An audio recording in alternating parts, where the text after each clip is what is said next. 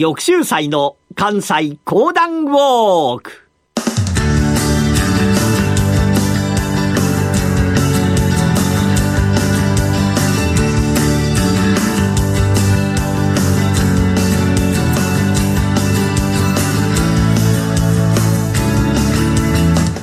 玉州祭の関西講談ウォーク。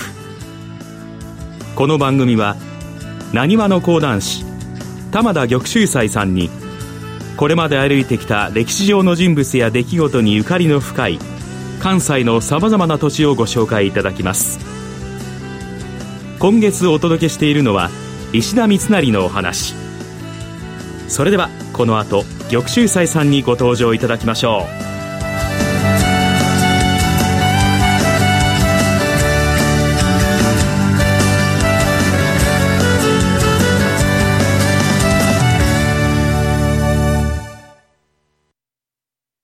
ラジオ日経ポッドキャスト過去に放送した番組の一部やポッドキャスト限定の番組を iPod などの MP3 プレイヤーでいつでもどこでもお聞きいただけます詳しくはラジオ日経ホームページの右上にあるポッドキャストのアイコンからアクセス皆さんどうもおはようございます。講談師の玉田玉秀祭でございます。今月の特集は石田三成でございますけれども、この石田三成、秀吉の元であの有名なお茶のエピソード。あれを先週お話をさせていただきましたが、いよいよ秀吉に仕えるように相なりました。ところが、その時代、何と申しましても激動の時代でございます。秀吉公が仕えてございましたのが、織田信長。織田信長が日本全国各地に自らの武将を派遣し、天下統一に向けて動き始めたのでございました。秀吉に仕えてございました石田三成も秀吉と共に数々の戦場に参戦をばいたします。秀吉が中国攻めのために、西へ西へと進んでおりましたが、そこへとやって参りましたのが、本能寺の変。明智光秀によりまして、織田信長が撃たれたということでございました。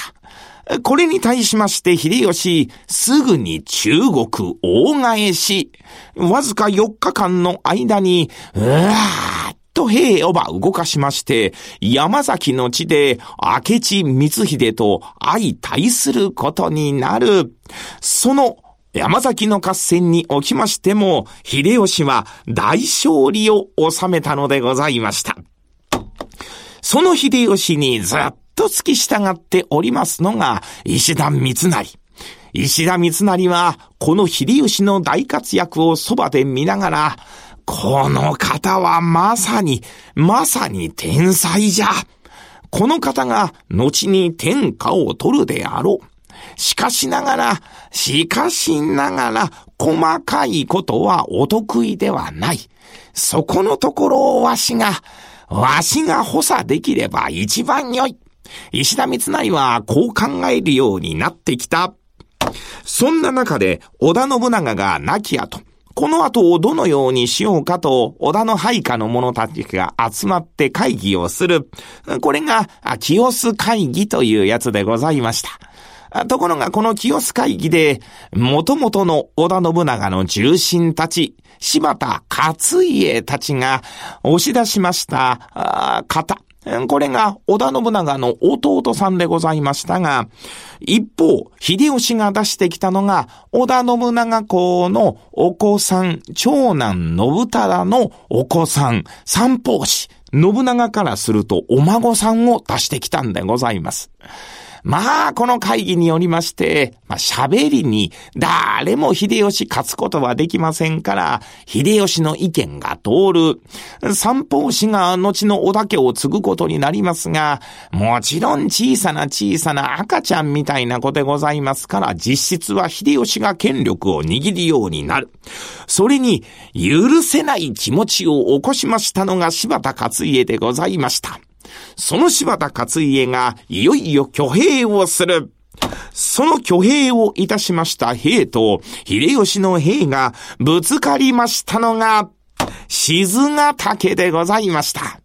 さあ、この静ヶ岳の戦い、どちらが勝つかで、この後の天下、誰が取るかが決まってくる。さあ、秀吉、なんとか勝ちたかったんでございますけれどもね、なんと言っても織田家の重臣たちです。向こうには滝川一正もおる、神戸三七郎もおる、また柴田勝家もおる。なかなか豪敵揃い。そんな中で何とか勝たなければいけない。さあ、配下の者たちに色々指示をばいたしますが、石田三成には、その方、三成、分かっておるな。戦において何と言っても一番大切なものは、ああ、物資じゃ。物がなくなればすぐに負けてしまうから、そのあたりのことをよろしく頼むぞ。は、もちろん、すべて準備万端整っております。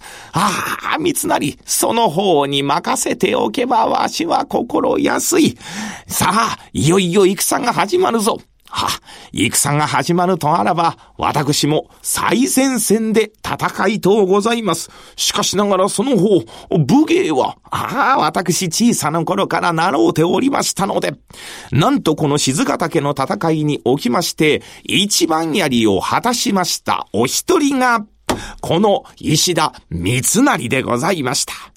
静ヶ岳の戦いに勝ちました秀吉方、いよいよ天下統一に向けて動いてゆく。静ヶ岳の戦いで功を挙げました石田三成に対しまして、ん？その方、よう働いてくれた。その方のおかげでな、戦が滞ることなく進めることができたわい。その方の功に目で四万石を使わすぞ。はあはあ石田三成が引き受けたんでございました。さあ、四万石というとなかなかのものでございますけれども、この時に石田三成は考えた。うん。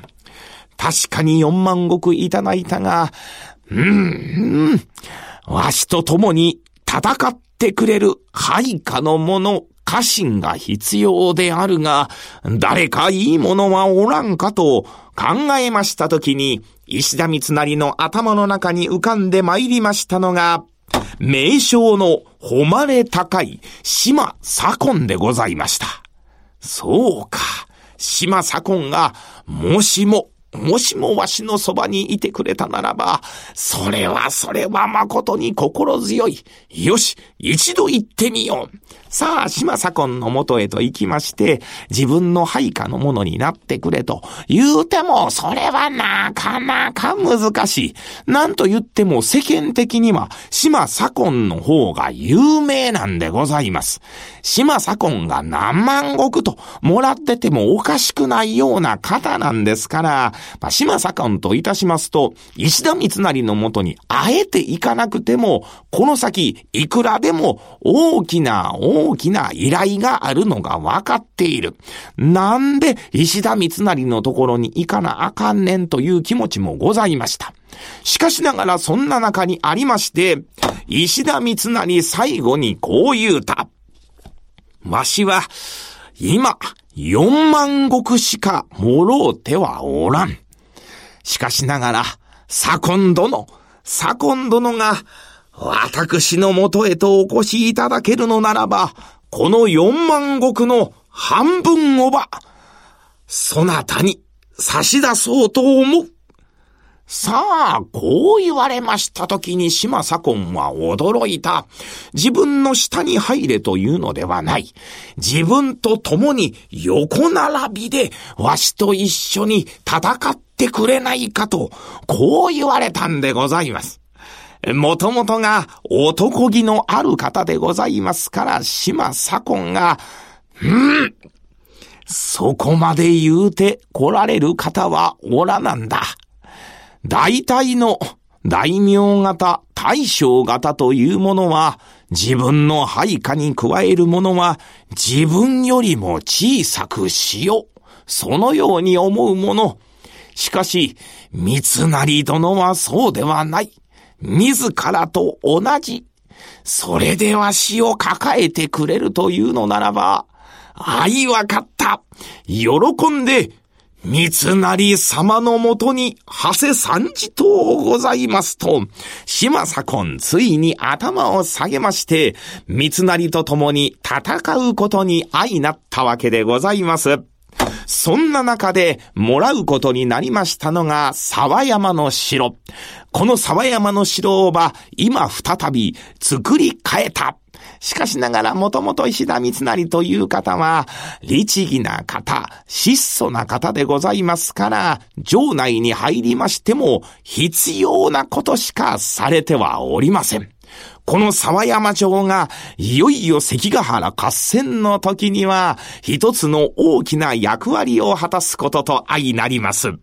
時代はさらに激動し、秀吉が亡くなる、その後一体どうなるのか？その続きは、また次週のお楽しみでございます。講談師、玉田玉秀祭でした。どうもありがとうございました。山本薫です。大橋弘子です。矢川ゆきです。マーケットトレンドは私たち3人がお送りします。日々変わりゆく投資情報を毎日コンパクトに15分でお伝えします。マーケットトレンドは月曜から金曜夜6時トコムスクエアから公開生放送。石田三成が豊臣秀吉のもとで頭角を現した静ヶ岳の戦いについてはこの番組では「1月の豊臣秀吉の会に様々な史跡をご紹介しました。番組ホームページのバックナンバーをご覧ください。さて三成が家臣に島左近を迎えて城主となった沢山城。この城のある琵琶湖の東側湖東地方は東山道や北国街道そして琵琶湖を要する交通の要衝でした。三成が城主となったのは天正18年1590年。沢山城は5層の天守閣を構え山の上には本丸二の丸三の丸太鼓丸ホッケ丸などが連なっていました。現在山の麓にある両丹寺から沢山城跡までハイキングコースが整備されています。寺の参道脇には石台の上に鎮座する三成の銅像や供養塔を見ることができます。山頂には沢山城跡と記された石碑が立ちそこから琵琶湖を一望できるほか後に井伊直政が築いた彦根城を見ることもできます。山麓には清涼寺千林寺など三成ゆかりの寺もあります。沢山城跡は JR 彦根駅から歩いて50分ほど。城跡の山は清涼寺や良丹寺などが所有する土地ですので団体で登る場合には寺の了解が必要です。玉州祭の関西講談ウォーク。来週は関ヶ原の戦いのお話です。どうぞお楽しみに。